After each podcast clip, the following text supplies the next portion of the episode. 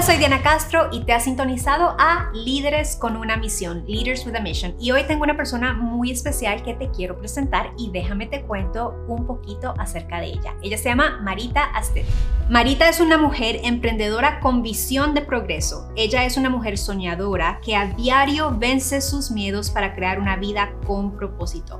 Creadora de Aromas del Perú, una franquicia de restaurantes peruanos en los Estados Unidos. También es fundadora de Sembrando Sonrisas en los Niños, una fundación sin ánimo de lucro que ayuda a traer felicidad a la vida de niños de bajos recursos. Además, también es autora de dos libros, El aroma del éxito, Emprender empieza por ti y mis recetas del Perú. Con ustedes, Marita Stete. Hola Marita, ¿cómo estás? Hola, ¿cómo estás Diana? Feliz de estar aquí compartiendo contigo. Eh, vamos a estar pues hablando parte de mi experiencia y te agradezco por la invitación. No, gracias. Marita, cuéntanos un poquito acerca de, de cómo llegó este sueño de crear, de emprender, especialmente porque bueno, sí, los Estados Unidos es una tierra de oportunidades, pero no creo que todo haya sido eh, mariposas en el bosque, como todo el mundo piensa. Cuéntame un poquito de tu, de, tu trayectoria, de, tus challenges. Sí, bueno, eh, yo creo que eh, del primer día que llegué a este país, como todo inmigrante, sin, con las barreras del idioma, sin conocer las leyes en este país, sin dinero, fue un tiempo difícil, fue un tiempo duro, de mucho aprendizaje para mí creo que eso fue también eh, algo clave, ¿no? Que había, había una necesidad muy, muy grande detrás de, todo y fue lo que, lo que me llevó a, tener esa resistencia, creo yo, y esa madurez, pues, para, para emprender, para crear, para hacer. Y estoy feliz, son ya 25 años que vivo en este país, es una bendición para mí. Eh, mis hijos nacieron aquí en este país. Yo, bueno, nací en, Lima, Perú, pero me crié en la provincia de Chimbote, a 8 horas de la capital, en un puerto pesquero donde pues tuve la bendición de aprender eh, todos esos sabores, todos esos secretos de la cocina peruana. Fui criada por mi abuela Consuelo, quien desde muy niña pues me entrenó en la cocina, ¿no? Yo la acompañaba a preparar esos platillos majestuosos que se hacían en las grandes comidas, en las reuniones en la casa, con mis bisabuelos, entre la familia. Eh, al vivir también en un puerto pesquero, pues aprendo todo lo que es comer el pescado fresco, ¿no? del mar a la mesa, y bueno, y hoy en día es lo que he venido desarrollando. Y en ese momento, claro, cuando yo pues vivía allá, nunca imaginé de que esto iba a ser una fuente de ingresos, ¿no? Que yo iba a vivir de la gastronomía. Yo quería estudiar leyes, quería ser abogada. Y las cosas se fueron dando. Yo creo que en mi caso fue algo innato. Eh, al llegar a este país, mi primer trabajo fue de mesera. Ese fue el primer trabajo que, que, tuve en un restaurante, que se me dio la oportunidad. Y yo creo que, que, que me apasioné, me enamoré y ahí vino también esa parte agregada, las enseñanzas de mi abuela, ¿no? Le agarré el gusto, me encantó y así empieza mi aventura culinaria. ¿Qué fue lo más difícil en tu trayectoria cuando lo miras ahora atrás? ¿Qué es lo más difícil que para ti te ha ocurrido en esta carrera de emprendedor, especialmente en restaurantes, que es una industria supremamente dura? Sí, bueno, yo me siento súper bendecida. Creo que eh, una de las cosas importantes en mi vida, eh, tengo el liderazgo innato y ha sido escoger bien al equipo con el que trabajo.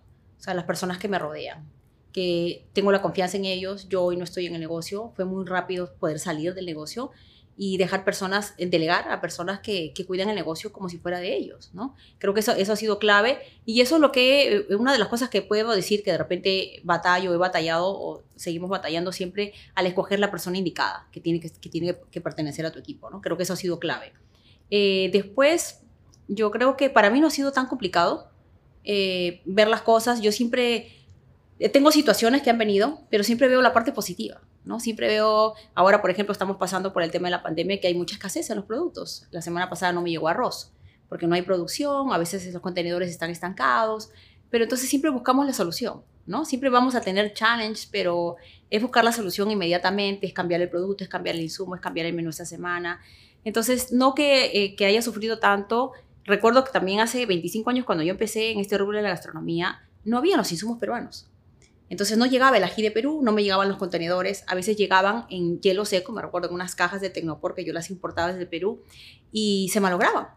Entonces aprendí muchísimo con eso, o sea, de algo malo siempre algo positivo. Eh, en el pescado me tocó cambiarlo por un pescado de aquí, El ají me tocó reemplazarlo. En vez de usar el rocoto, usé un ají que hay aquí, que ahora nos encontramos aquí en los Estados Unidos. Y es así como nace una salsa verde. O sea, en vez de usar el rocoto, usé el, el, ají un jalapeño verde. Y ese es el primer ají, la primera salsa peruana que hasta el día de hoy se sirve en aromas del Perú, que no está hecho de un ají peruano. Pero por esa circunstancia, por esa situación, me tocó hacer ese cambio, que fue positivo y la gente está enamorada de ese ají. Hoy en día ese ají se sirve en la mayoría de los restaurantes peruanos que, que han copiado, ¿me entiendes? Porque eso no es un ají peruano, no existe en el Perú.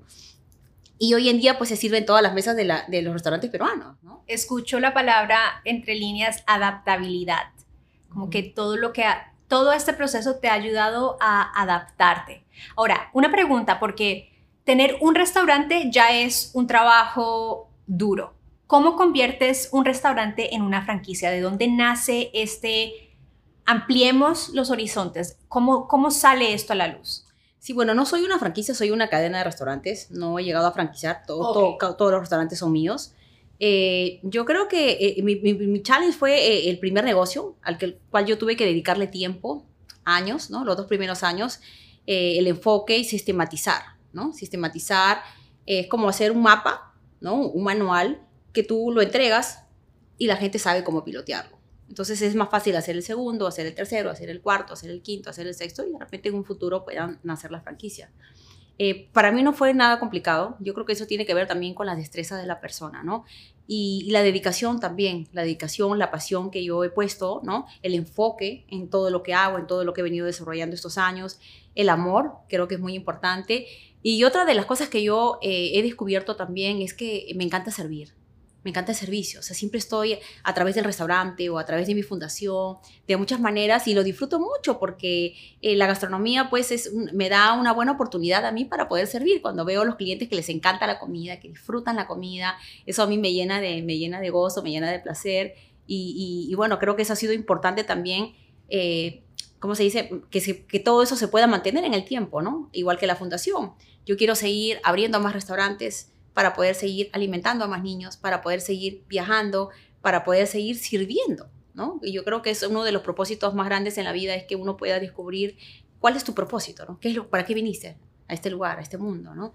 Es poder servir y ayudar a otros. Qué rico que hablas de eso porque eso es parte de líderes con misión y por eso es que estás aquí porque siento que tienes un liderazgo que no para en la parte de los restaurantes, que, que que se abre más al mundo. Cuéntame un poquito más de, para ti, ¿cuál es tu definición de liderazgo?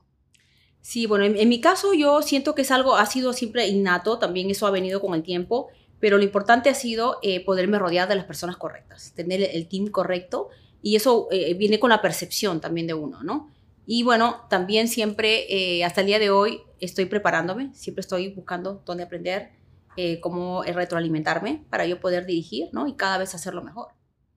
So, no solamente eh, ser adaptable, sino que también tener a las personas adecuadas, idóneas al lado tuyo y seguir buscando, alimentando tu alma. Tú eres una mujer que yo conozco de lejos, no íntimamente, pero siento que tienes unas bases espirituales sólidas. A ti, eso es algo que a ti te mueve muchísimo y esto tiene algo que ver como entraste a, crear esta fundación. Cuéntame un poquito de esta fundación para entender y cómo de pronto podemos ayudarte a, hacer más impacto. Sí, claro que sí. Eh, definitivamente yo creo que el mundo espiritual eh, ha sido algo muy importante en mi vida. Yo lo puedo, eh, si tengo que decir, tengo los negocios, tengo mis hijos, tengo mi familia. yo creo que, que, lo más hermoso el tesoro más preciado ha sido mi vida espiritual, el tener esa conexión con el Creador. ¿no? Y eh, la fundación nace en el 2015 y, y sí nace, nace en, esos días que uno se levanta temprano a meditar, a tener esa intimidad con uno mismo, con, esa, con ese ser grande que es el que nos guía diariamente. Y me vino eso al corazón, ¿no? Eh, de ayudar a los niños. Y yo escuchaba y sentía eh, esa necesidad de poder ayudar a los niños de extrema pobreza a los niños indefensos, esos niños que, tienen tanta necesidad.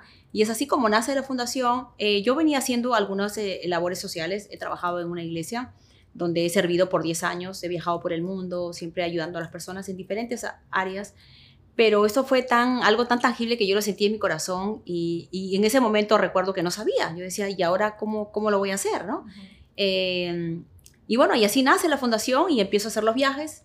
Empiezo a invitar a un amigo que era doctor, invito a dos, tres amigas y viajamos y así empezamos llevando ayuda, llevando medicina, eh, recetando a los niños, llevándoles ropa, juguetes, compartiendo con ellos, llevando educación.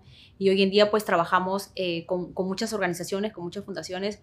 Una de las principales es eh, la organización de Miss Perú, Miss Perú Mundo en el Perú, donde estamos muy conectados con la belleza con propósito de las niñas que concursan, de todas las aspirantes. Y mm, estos concursos son basados también en la, no solamente en la belleza, sino en la ayuda social. Entonces hemos hecho una colección muy bonita, si todos los años tenemos uno o dos viajes al año y me encanta, me encanta ayudar, me encanta servir. Y ayer justamente tuvimos un evento con eh, Miss Universo Colombia, donde hicimos un evento de recaudación de fondos. El día de ayer eh, trabajo como intermediaria para la organización Smile Train, de aquí en los Estados Unidos y en el Perú.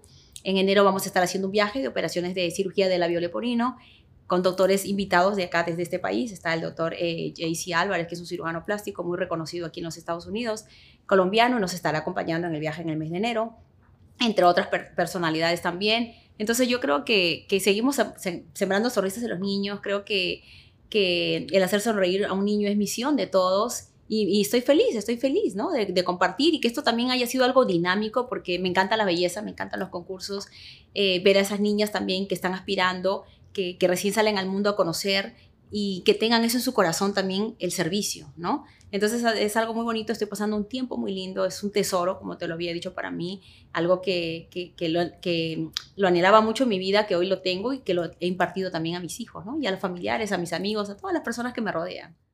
Ahora una pregunta que no puede faltar aquí es, ¿cuáles son los libros o qué líderes te inspiran a ser mejor?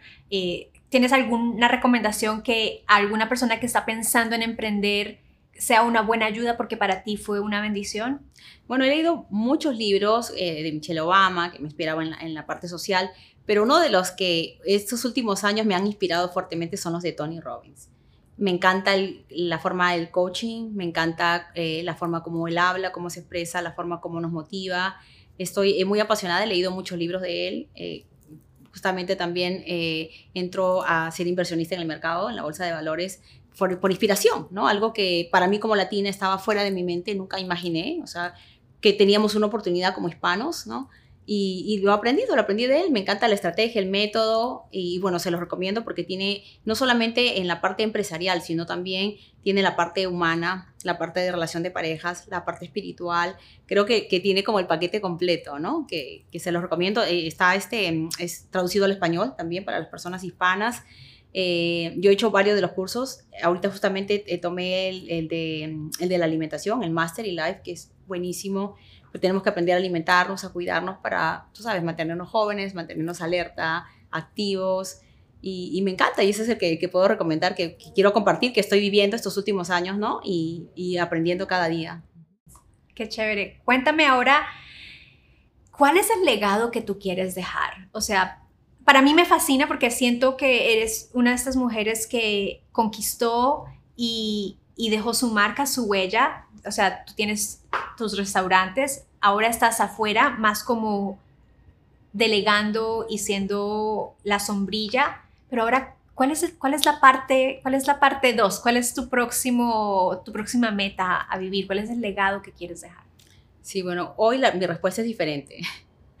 Hace un tiempo atrás eh, mi legado era dejar cosas materiales, eh, crecer el negocio, dejar que cosas permanecieran, pero hoy lo que yo quiero dejar, sobre todo a mis hijos, es que tengan independencia, independencia que tengan valores, que estén basados en el amor, que, que hay esperanza. O sea, eh, yo creo que siempre vamos evolucionando en nuestro camino, va cambiando nuestra manera de pensar y creo que, que el amor es la base de todo, ¿no? Y creo que ese sería el mejor legado vivir a través de, de, lo que tus hijos... Qué lindo, Mari. me encantaría saber para ti que has escrito dos libros, que has conquistado tantas metas. ¿Qué le dirías a, a, estas mujeres que, que, que, se sienten perdidas? Una de las cosas que yo más em, experimento con las mujeres es este sentir de que no somos suficientes. O sea, no, no hay mujer con la que no eh, trabaje que tenga algún grado de, ah, no sé, eso no es para mí, o, esta vocecita que nos, que nos martilla, ¿qué le dirías a una mujer que de pronto se siente así, que te pueden ver a ti como que, oh my God, ella ha conquistado tanto? ¿Qué le dirías? Bueno, eso es muy cierto. Yo hoy estoy aquí sentada, pero siempre batallo con los temores, con el miedo de las cámaras, de que si de repente hablo mal. Yo creo que, que siempre vamos a, a batallar con situaciones. O sea, eso, eso siempre va a estar ahí. Pero que como mujeres, con esa fortaleza, de la forma como fuimos creadas, yo creo que nosotros hacemos un embarazo de nueve meses. O sea, yo creo que Dios nos ha dado, ha sido muy bueno con nosotros, nos ha dado eh, esa fortaleza. Y que si nosotros, pues, eh, como se dice, asumimos, ¿no? Todos esos eh, dones que hemos recibido, como hoy yo estoy aquí parada hablándote y espero que este mensaje, pues, te pueda servir de algo que tenemos que seguir adelante, que nosotros sí podemos cumplir nuestros sueños, sí podemos eh, llegar y alcanzar muchas metas y más que todo también siempre pensando eh, en las generaciones que vienen. ¿Cómo, ¿Cómo, ayudo? ¿Cómo ayudo a esa generación que está atrás? ¿Cómo les enseño? ¿Cómo imparto? ¿Cómo, qué, qué, puedo compartir? ¿Qué puedo dar? Y así es como nace el libro también, en, esa, en, ese, en ese momento que yo me inspiro y digo, ¿qué puedo hacer? O sea, no solamente es el dinero, no solamente es el amor, ¿Cómo yo puedo compartir a esas mujeres que de repente quieren ser una fuente de provisión en, su hogar, que quieren llevar una buena comida a su mesa? ¿Cómo yo puedo ayudarlas? ¿No? Y es así donde empiezo a escribir mi libro. Cómo, cómo lo hice yo, cómo superé el miedo, cómo he superado muchos, muchos, muchas áreas, muchos aspectos en nuestra vida que, que siempre van a estar, ¿no? Hasta hoy tengo miedo, estoy hablando, pero siempre vienen, ¿no? Cada vez minimizando ya, como dicen, acompaño, bailo con el miedo, ¿no? Pero, pero estoy aquí, ¿no? Pero estoy aquí siempre batallando con esas inseguridades porque esa vocecita siempre viene, siempre viene. Eh, pero bueno, lo más importante es enfocarnos y es estar ahí. Y yo creo que si con un mensaje una persona puede transformar su vida, tu hijo puede mejorar, puede tener una mejor educación, yo creo que ya estamos, que ese también es un propósito grande para el, por el cual estamos aquí. Qué lindo, Mari. dinos en dónde te pueden encontrar, en dónde pueden encontrar tus libros, en dónde tienen acceso a ti. Claro que sí, bueno, los libros están en Amazon, se llama Mis Recetas del Perú, lo pueden encontrar también en las tiendas, en las seis locales de aromas del Perú. Y bueno, y en el libro he querido compartir pues las recetas de los platillos más emblemáticos del Perú y lo que se sirve en aromas del Perú, que son las recetas de mi abuela, quien, quien me entrenó desde muy niña. Y bueno, visiten también a mis locales de aromas del Perú si quieren disfrutar lo mejor de la cocina peruana. Qué rico compartir contigo un ejemplo a otras mujeres a que se levanten, de que no dejen que sus miedos les roben eh, un futuro mejor para ellos y para sus hijos. Y si tú eres líder, si tú quieres tener influencia virtual y crecer y emprender, visítanos a influencervirtual.com. Te veo en el próximo video. Bye bye.